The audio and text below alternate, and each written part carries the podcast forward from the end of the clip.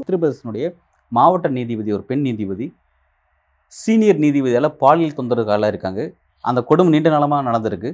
நான் இது பற்றி அடுத்த கட்ட அலகாபாத் உயர்நீதிமன்றத்தில் புகார் கொடுத்து எந்த நடவடிக்கையும் இல்லை. அதனால் வந்து நான் செத்து போகிறதுக்கு எனக்கு அனுமதி கொடுன்னு சொல்லிட்டு தலைமை நீதிபதி சந்திரசூட்க்கு கடிதம் எழுதியிருக்காங்க.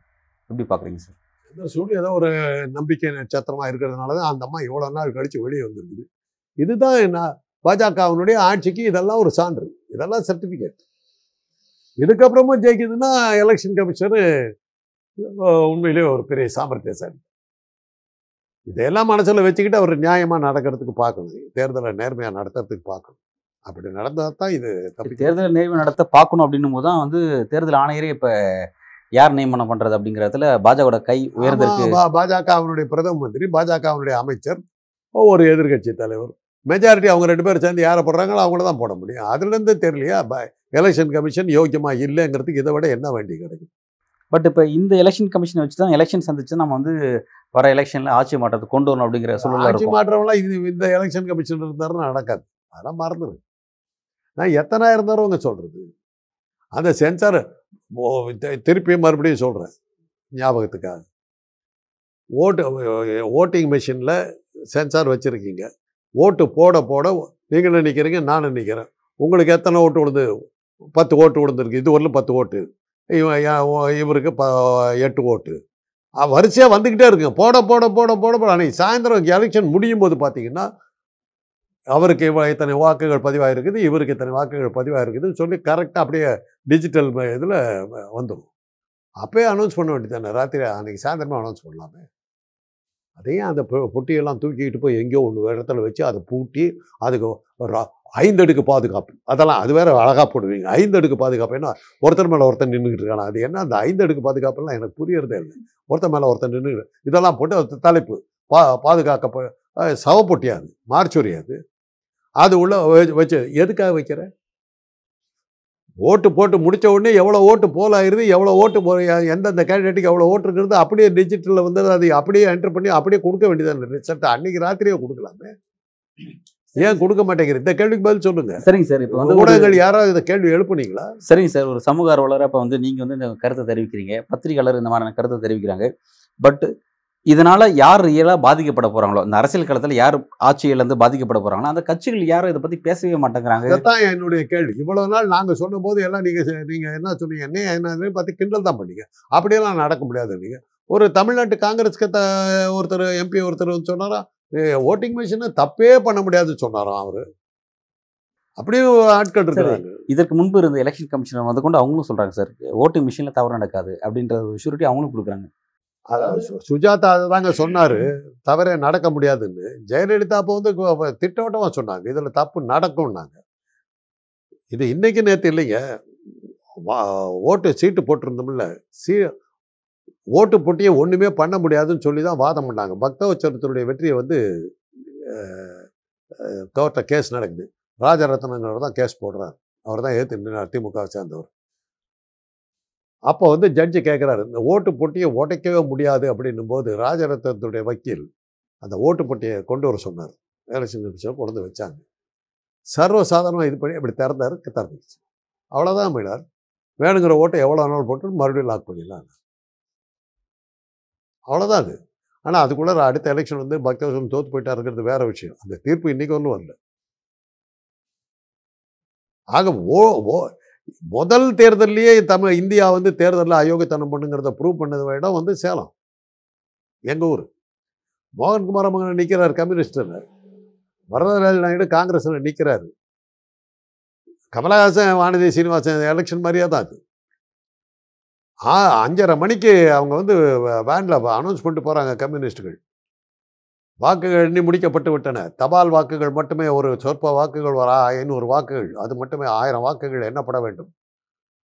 இதுவரையில் இத்தனாயிரம் வாக்குகள் வித்தியாசத்தில் தோழர் மோகன் குமாரமங்கலம் வெற்றி அப்படின்னு சொல்லி அனௌன்ஸ்மெண்ட் போகிறாங்க அஞ்சு மணிக்கு. ஆறு மணிக்கு வரதராஜ நாயுடு பத்தாயிரம் வாக்கு வித்தியாசத்தில் வெற்றி.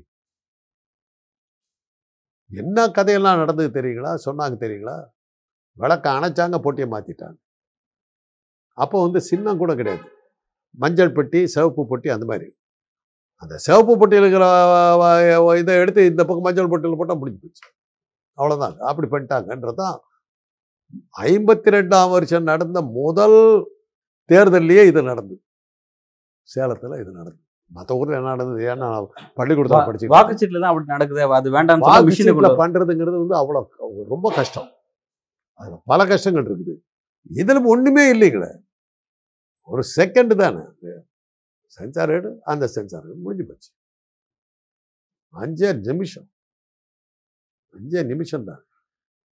எதுக்காக இந்த வாக்கு சி- இயந்திரங்களை நீங்க கொண்டு போய் வச்சு ஒரு வாரம் கழிச்சு ஏன் என்றீங்க என்ன காரணம்? இது அங்க இருக்கிற ஏஜென்ட்டுங்கள்லாம் அத்தனை பேர். ஈரோடு எலெக்ஷன்ல அதாங்க நடந்தது. உங்களை போன்ற நீங்க ஊடகக்காரர்கள் பலமுறை சொல்லியிருக்கீங்க. ஊடகக்காரர்கள் வந்து முடிச்சுக்கிட்டாங்க. அதனால தான் தேர்தல் கமிஷனால ஒன்றும் பண்ண முடியல வாயை மூடிட்டு ரிசல்ட்டை கொடுத்துட்டாங்க. அதனால தான் எழுபதாயிரம் வாக்கு வித்தியாசம். அதே தான் கர்நாடகா எலெக்ஷனில் பிடிச்சிட்டாங்க ஒன்றும் பண்ண முடியல. ஏன்னா அக்கா? அதுக்கு முன்னாடி கருத்து கணிப்பு போட்டாங்கல்ல. குமாரசாமி சீஃப் மினிஸ்டர் போஸ்ட்டுக்கு ரெடி ஆகியாச்சு இந்த- இந்தந்த போஸ்டெல்லாம் கொடுத்தா தான் உன்னோட கூட்டணிங்கிறதெல்லாம் பேச ஆரம்பிச்சிட்டாருங்க ஆனால் கதை மாறிச்சு. அவர் கதை முடிஞ்சு போச்சு. இன்னைக்கும் சொல்றேங்க இந்தியாவில் தேர்தல் நேர்மையாக நடக்கணும்னாக்கா வாக்கு இயந்திரங்கள் மேலே கண்காணிப்பு இருக்கணும் அன்னைக்கு ராத்திரி அனௌன்ஸ் பண்ணணும். அப்போ தான் அது முடியும். சொல்லக்கூடிய இந்த ஒரு சீரியஸ் விஷயங்கள எதிர்க்கட்சிகள் அது எந்த அளவுக்கு வரக்கூடிய காலகட்டத்தில் அதை அது தெரியாது. எடுத்துக்கிறாங்க அப்படிங்கிறத நம்ம பார்ப்போம். அது ஏன் அவங்க அப்படி இருக்காங்கன்னு தெரியாது. அந்த அளவுக்கு அவங்க கொஞ்சம் கூட யோசனை இல்லாமல் இருக்காங்களாங்கிறது எனக்கு புரியலை. ஒருவேளை நாளைக்கு நாம ஆட்சிக்கு வந்தாக்க இதெல்லாம் பண்ணலாங்கிறதுக்காக அதெல்லாம் வச்சுக்கிட்டு இருக்காங்க இன்னொரு பாயிண்ட்டையும் ஆட்சி நாளைக்கு நம்ம வரணும்னா கூட அப்ப இது மாத்திரம் தான் வர முடியும் அப்படிங்கிற இடத்துக்கு அவங்க நகர வேண்டியது இருக்குல்ல. அதே இவங்க என்ன பண்றாங்க? இந்த எதிர்க்கட்சிகள் பண்றதுல இன்னொன்று நீங்க கவனிக்கணும். பாஜக வெற்றி பெறுது. வெற்றி பெற்றாக்க அதுல பாதி பேர் பார்த்தீங்கன்னா காங்கிரஸ்ல இருந்து போனவங்க தான் அந்த கட்சியில வேட்பாளராக இப்போ மத்திய பிரதேசத்துல ஜெயிச்சிருக்கிறாங்க. மாதவராவ் சிந்தியா வசந்தராஜ சிந்தியா இவங்கள வச்சுக்கிட்டு தானே ஜெயிச்சாங்க. அவங்களாம் பரம்பரை காங்கிரஸ்காரங்க. அவங்கள வந்து பாஜகன்னு சொன்னா எப்படி அவங்கள நம்ம ஏத்துக்கிறது? ஊடுருவிட்டாங்க உள்ள. நூறு எலெக்ஷனுக்கு அப்புறம் எல்லா இடங்களும் இருக்குது ஒரு கட்சி சீட்டு கிடைக்காது அடுத்த கட்சியில போய் சேர்றது அங்க இல்லாட்டி இங்க வந்து சேர்றது அப்படிங்கிறது எல்லா இடத்துலயும் இயல்பா இருக்கிறது தான் சார் ஒரு கம்யூனிஸ்ட்ல இருந்து காங்கிரஸுக்கு போன ஒருத்தருடைய ஒருத்தர் வந்து எங்க கல்லூரியில தலைமை வைக்க வர்றாரு. நான் தான் செக்ரட்டரி நான் தான் கூப்பிட்டு வந்தேன் அவர் கேட்குறாரு எங்க dean how you changed from communism to Congress? அப்படிங்கிறாரு. அவர் சொல்றாரு only my shirt changed not my skin அப்படின்னு என்னுடைய சட்டை தான் மாற்றம் என்னுடைய தோல் அல்ல. அதுதான் அவங்க வந்து கம்யூனிஸ்ட் கொள்கைகள் உள்ள கொண்டு வரணும் தான் அன்னைக்கு வந்து கம்யூனிஸ்டுகள் அப்படியே உள்ள நுழைஞ்சாங்க.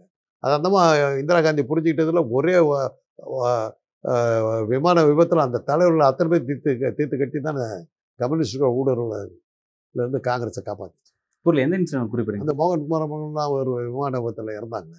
முக்கியமான கம்யூனிஸ்ட் தலைவர்கள்லாம் காங்கிரஸில் சேர்ந்துட்டு ஒன்றா ஒரே பிளேனில் போகிறாங்க அந்த பிளேன் அப்படியே விழுந்தது அது எந்த அளவுக்கு அந்த விமான விபத்து நடந்ததுன்னா ரொம்ப ஆச்சரியமான விமான விபத்து. விமானம் உழுவுது. பைலட்டுக்கு பின்னாடி இருந்த அந்த ஃபர்ஸ்ட் கிளாஸில் இருந்த பேசஞ்சர் மாத்திரம் சாகுறாங்க மற்ற யாரும் சாகு அந்த அளவுக்கு சாமர்த்தியமா அந்த விமான விபத்து இவங்க இருந்த இடத்துல மாத்திரம்தான் அந்த அளவுக்கு சாமர்த்தியமான ஒரு விபத்து. அது மாதிரி பல சமயங்கள் நடந்திருக்கு. பல சமயங்கள் நடந்தது ஒரு தடவை மொராரி தேசாய் வந்து பிளேனில் வந்துட்டு இருக்கும் அந்த பிளேனை கவுத்துறதுக்கு பிளான் பண்ணிட்டாங்க. பைலட்டுங்களுக்கு தெரிஞ்சு போச்சு. நோஸ் டைவ்னு சொல்லுவாங்க. அப்படியே இதில் இறக்கி. எங்கள் உயிரை க பணயம் வைத்து பிரதம மந்திரியை காப்பாற்றுகிறோம்னு சொல்லிட்டு நோஸ் டைவ் பண்ணி பிர- பிரதம மந்திரியை காப்பாற்றுறாங்க ஏன்னா மொராரி தேசாய் அப்போ இப்போ விமான விபத்தில் சேர்த்துருக்கு. இந்த மாதிரியான இன்சிடென்ட்லாம் வந்து அதுக்கப்புறம் ஏன் சார் எதுவும் விசாரணை செய்யப்படாம அப்படியே இன்சிடென்ட்டா நீங்க சொல்றீங்க ஒரு நிகழ்வு நடந்திருக்குன்னு சொல்லி சொல்றீங்க. சட்டவிரோத நிகழ்வு தான் அது. அதன் மீது ஏன் அந்த விசாரணை நடத்தப்படல? ஏன் அந்த விஷயம் இப்போ ராஜீவ் காந்தியுடைய கொ- கொலையில யார் இன்வால்வ் ஆனாங்கன்னு இன்னைக்கு வந்து யாருக்கா தெரியுமா? ஆச்சு நாற்பது முப்பது வருஷத்துக்கு மேலே ஆயிடுச்சு. முப்பது முப்பத்தஞ்சு வருஷத்துக்கு மேலே ஆயிடுச்சு. கென்னடி கொலை நடந்து அறுபத்தி மூணாம் வருஷம் நடந்தது. இன்னைக்கு வரலும் கொலைகாரர்கள் யாருன்னு தெரியாது. சே குவாரா ஒரு இடத்துல பணமா கிடக்குறாரு. யாரு கொண்டாங்க பொலிவியா கவர்மெண்ட் தான் கொண்டு இன்னைக்கு யார் கொண்டாங்கன்னு யாருக்குமே தெரியாது. இதெல்லாம் பல விஷயங்கள். இதெல்லாம் இந்த அரசியல் மர்மங்கள். யாரால் நடந்ததுங்கிறது இன்னைக்கு ஒரு வெளியே வர ஆனால் எல்லாத்துக்கும் தெரியும். ஆனால் சொல்ல மாட்டேன். அவ்வளோதான் ராஜீவ்காந்தியோட கொலையில் யார் இருந்தாங்கிறது எல்லாத்துக்கும் தெரியும். ஆனால் சொல்ல மாட்டோம் அப்படித்தான். இதுக்கெல்லாம் பல பல பல்வேறு வகையான கேள்விகள் வந்ததுங்க அதுக்கான பதில்கள் இதுவரை யாரும் சொல்ல மாட்டேங்கிறாங்க. அதுக்கு அதை அதை வந்து ஊடகங்களும் அதுக்கு துணை போகிறாங்க என்னத்துக்கு வம்புன்றது? அந்த கொலையால பாதிக்கப்படக்கூடியவங்களும் ஏன் அதை பத்தி பேச மாட்டேங்கிறாங்க? பாதிக்கப்பட்டவர்கள்னு நம்ம கண்ணுக்கு பாதிக்கப்பட்டவர்களாக தெரியுறாங்க. பின்னாடி வேற என்ன நடந்ததுன்னு யாருக்கு தெரியும்? நீங்க அரசியலுங்கிறதும் சரி சினிமாவும் சரி. முன்னாடி என்ன நடக்குது பின்னாடி என்ன நடக்குது வந்து நம்ம சொல்லவே முடியாது. இங்கே உட்காந்துட்டு அவரை போட்டாதாங்க இந்த படம் நிற்கும் அப்படின்னு சொல்லிட்டு போயிட்டு நாலு நாள் கூட அவ்வளோ அந்த நாயை போட்டுக்கிட்டு இது பண்ண முன்னாடி பேசுனது தான் பேசணும்னு சொல்லிட்டு போகிறதெல்லாம் நான் பார்த்தேன் அதே தான் அரசியல். அரசியலும் சினிமாவும் வந்து சந்தர்ப்பவாதிகளுடைய இதுதான். வெற்றி பெற்றவங்க வெற்றி பெறோம் இதெல்லாம் இவ்வளோ ஓப்பனாக நமக்கு தெரியுது. என்ன சொல்கிறாங்கன்னு இப்போ பாருங்கள் இதையெல்லாம் நான் பேசாமல் இருந்தேன்னா நான் எங்கேயோ போயிருக்கலாம். இதை வச்சு நான் வியாபாரம் பண்ணியிருக்கலாம். அந்த புத்திசாலித்தனம் சில பேத்துக்கு தான் இருக்கு. கண்ணாலேயே பார்க்காத ஒரு ஆள் கூட நான் சாப்பிட்டேன் தின்னேங்கன்னெல்லாம் சொல்லி கோடீஸ்வரம் ஆனாலாம் இருக்கிறாங்க. அந்த புத்திசாலித்தனம் நமக்கு இல்லை. இதை வச்சு எப்படி பணம் பண்ணுறதுங்கிறது அது ஒரு தனி கலை. அது தெரியாதனால தான் நீ உட்காந்துட்டு உங்ககிட்ட பேசிக்கிட்டு இருக்கிறாங்க திமுகல வந்து ஓபிஎஸ் இபிஎஸ் அந்த பெரிய அந்த விவகாரங்கள் ரொம்ப சீரியஸ் சப்ஜெக்ட் ஆகி ஓபிஎஸோட எதிர்காலமே என்ன அப்படின்ற இடத்துல கேள்விக்குறி நிற்கிற இடத்துல அவர் வந்து அடுத்த கட்டமாக ஒரு பெரிய மாவட்ட செயலர் கூட்டத்தை கூட்ட இருக்கிறாரு சென்னையில். ஏற்கனவே நீதிமன்றம் வந்து அவருக்கு அதிமுக அடையாளங்கள் எதுவுமே பயன்படுத்தக்கூடாதுன்னு சொல்லி சொல்லிட்டாங்க. பட் அந்த மாதிரி இல்லாமல் தான் இப்போ அவர் இருக்காரு. இப்போ அடுத்த கட்ட கூட்டத்தை கூட்ட இருக்காரு இது இபிஎஸ்க்கு ஒரு அதிர்ச்சி உண்டாக்கியிருக்கு அப்படின்னு சொல்லி சொல்லப்படுது. அதெல்லாம் ஒன்றும் இருக்காதுங்க. ஓபிஎஸ் என்ன பண்ண முடியும்? மூணு தடவை உட்கார வச்சிங்க. சீட்டில் உட்காரத்துக்கு வ- யோக்கியதை இல்லையே. அதுக்கு மேலே ஒருத்தனுக்கு வாய்ப்பு கிடைக்கும். கிடைச்ச வாய்ப்பெல்லாம் நடுவு விட்ட ஒரு ஆடு எப்படி வர முடியும்? அவ்வளோதான் அவர் கதை முடிஞ்சு போச்சு. சும்மா ப- பருங்காயிட்டப்பா. பழைய ஞாபகத்தில் அவங்க பேசலாம். அவருக்கு ஜாதி பின்னணி இருக்குது. பதவியும் கொடுத்தாங்க. மூணு தடவை கொடுத்தாங்க. ஒன்றிய அரசு க- கட்சியினுடைய செல்வாக்கும் அவருக்கு இருந்தது. இவ்வளவுக்கு அப்புறம் வர முடியலன்னா எதை வச்சுக்கிட்டு வர்றதா அவர் இருக்காரு? எதை நம்பிக்கையில் இருக்கிறாரு? OPS spent force. முடிஞ்சு போன கதை. சும்மா ப- பழைய ஞாபகத்தில் பேசலாம். அவ்வளோ அவர் அவர் கதை ஓவர் மிஞ்சி போனாக்கா பா பாஜகவில் ஏதாவது காலையில் காலையில் விழுந்து ஒரு வேளை அவங்க கருணை இருந்து அவங்க ஒரு வேளை திருப்பி ஆட்சிக்கு வந்தாக்கா ராஜ்யசபா உறுப்பினர் வரதுக்கு வாய்ப்பு அதுக்கு மேலே அவருடைய அரசியல் முடிஞ்சு போச்சு. அதெல்லாம் இந்த ஐந்து மாநில தேர்தலில் வெற்றி பெற்ற பாஜக வந்து அந்த முக்கியமான அந்த ராஜஸ்தான் மத்திய பிரதேஷ் சத்தீஸ்கர் மூணு புதிய முதல்வர்கள் நியமிச்சிருக்காங்க. மத்திய பிரதேஷ் முதல்வர் வந்து மோகன் யாதவ் அப்படிங்கிறவர். அவர் சீரியஸாக தன்னோட கோர் பாலிடிக்ஸ் மைய பாலிடிக்ஸில் அவர் இறங்கிட்டாருன்னு பார்க்க வேண்டியது இருக்கு. ஒரு ஆர்டரை போட்டிருக்கிறாரு. இறைச்சி கடைகளுக்கு தடையெல்லாம் விதிச்சிருக்கிறாரு. மீன் ஆடு மாடு கோழி அந்த இறைச்சிகளுக்கெல்லாம் தடை விதிச்சிருக்காரு முட்டை விற்கிறவங்க கொண்டு சில ரெஸ்ட்ரிக்ஷன்லாம் கொண்டு வந்திருக்கிறாரு. வழிபாட்டு தலங்களில் அந்த ஒழிக்கக்கூடிய அந்த ஒளிபெருக்கி இருக்குது பார்த்தீங்கன்னா அந்த பாட்டு பாடுறது அந்த நமாஸ் படிக்கிறது இந்த விஷயங்களுக்குலாம் வந்து சில கட்டுப்பாடுகள் கடுமையான கட்டுப்பாடுகள் விதிச்சிருக்கிறாரு. எப்படி பார்க்குறீங்க சார்? கெட்ட நேரம் எப்படி வேணாலும் அதான் அவர் அவர் அவரை வந்து தூக்கி விட்டு வேறு யாராவது போட்டுருவாங்க. மக்களை நீங்கள் ஒன்றும் பண்ண முடியாதுங்க. இதெல்லாம் சட்டப்பூர்வமாக பண்ணலாம். சட்டத்தை மீறுறதுங்கிறது பெரிய கஷ்டமாக அது. என்ன பண்ணிடுவீங்க? ஆயிரம் பேர் சேர்ந்துக்கிட்டு எல்லாம் ஒன்றா க கத்துனாங்க நீ என்ன பண்ணிவிடுவேன் முட்டை சாப்பிடக்கூடாது வீட்டுக்குள்ளார போய் சாப்பிடாதுன்னு சொல்லுவியா? இப்போ வீட்டு கோ கோழி க க கறியை வந்து வாங்குறதுக்கு கடையில் தான் போய் வாங்கணுங்கிற அவசியம் இல்லை. வீட்லேயே வாங்கலாம். நடுத்தரில் எடுத்து விற்க ஆரம்பிச்சா என்ன பண்ணுவீங்க? அதெல்லாம் தடுக்க முடியாதுங்க. அப்படியெல்லாம் தடுக்கிறதா இருந்தால் உலகம் முழுவதும் பௌத்த மதம் தோண்டின போதே அதெல்லாம் அன்றைக்கே நிறுத்திருக்கலாமே. இதெல்லாம் சும்மா ஒரு ஷோ இதுக்கு என்னன்னாக்கா அந்த அதிகாரிகளுக்கு காசு கொடுத்தாக்கா அதிகாரிகளுக்கு வசதியாக இருக்கும். அது அவங்களோட ஐடியாலஜி ரீதியாக அதை ரொம்ப ஸ்ட்ரிக்டாக பின்பற்றுவாங்கன்னு சொல்கிறாங்களே பட் அதிகாரத்துக்கு பணத்தை கொடுத்து அந்த விஷயத்தை சாதிச்சிட முடியுமா? எதுக்குமே விலை உண்டுங்க. திருப்பதி கோயிலுக்கு பக்திமான் தான் போடுறதா வச்சுருக்கீங்களா? ஊரில் கொண்டாடிக்கிறோம் கொலகாரம் கற்பழிக்கிறோம் எல்லாம் என்ன பண்ணாக்க வர்ற வருமானத்தில் ஒரு அமௌண்ட் வந்து திருப்பதி கோயிலுக்கு போடுறாங்களா அப்படித்தானே போகுது பக்தியே அப்படித்தானே இருக்குது. கடவுளுக்கு ஒரு அமௌண்ட் இருக்குதுங்க. அப்படி இருக்கும்போது இவனுங்கெல்லாம் என்ன ஆஃப்டர் ஆல் நீங்கள் பெரிய ஆள்னாக்கா உங்கள் வீட்டுக்கே திருப்பதி சாமியை கொண்டு வந்து வீட்லேயே வந்து பூஜை பண்ணிட்டு போவாங்க. ஐயப்பன் சாமியை வந்து கோ- ஒரு பெரிய பணக்காரர் வீட்டில் கொண்டு வந்து ஐயப்பன் ஐடியில் வச்சு பூஜை பண்ண பூஜைக்கு நான் போயிருக்கிறேன். நான் போயிருக்கிறேன். ஐயப்பன் அங்கேருந்து சபரிமலையிலேருந்து கொண்டு வந்து வீட்டில் வச்சு பூஜை பண்ணாங்க. கூப்பிட்டாரு அவர்.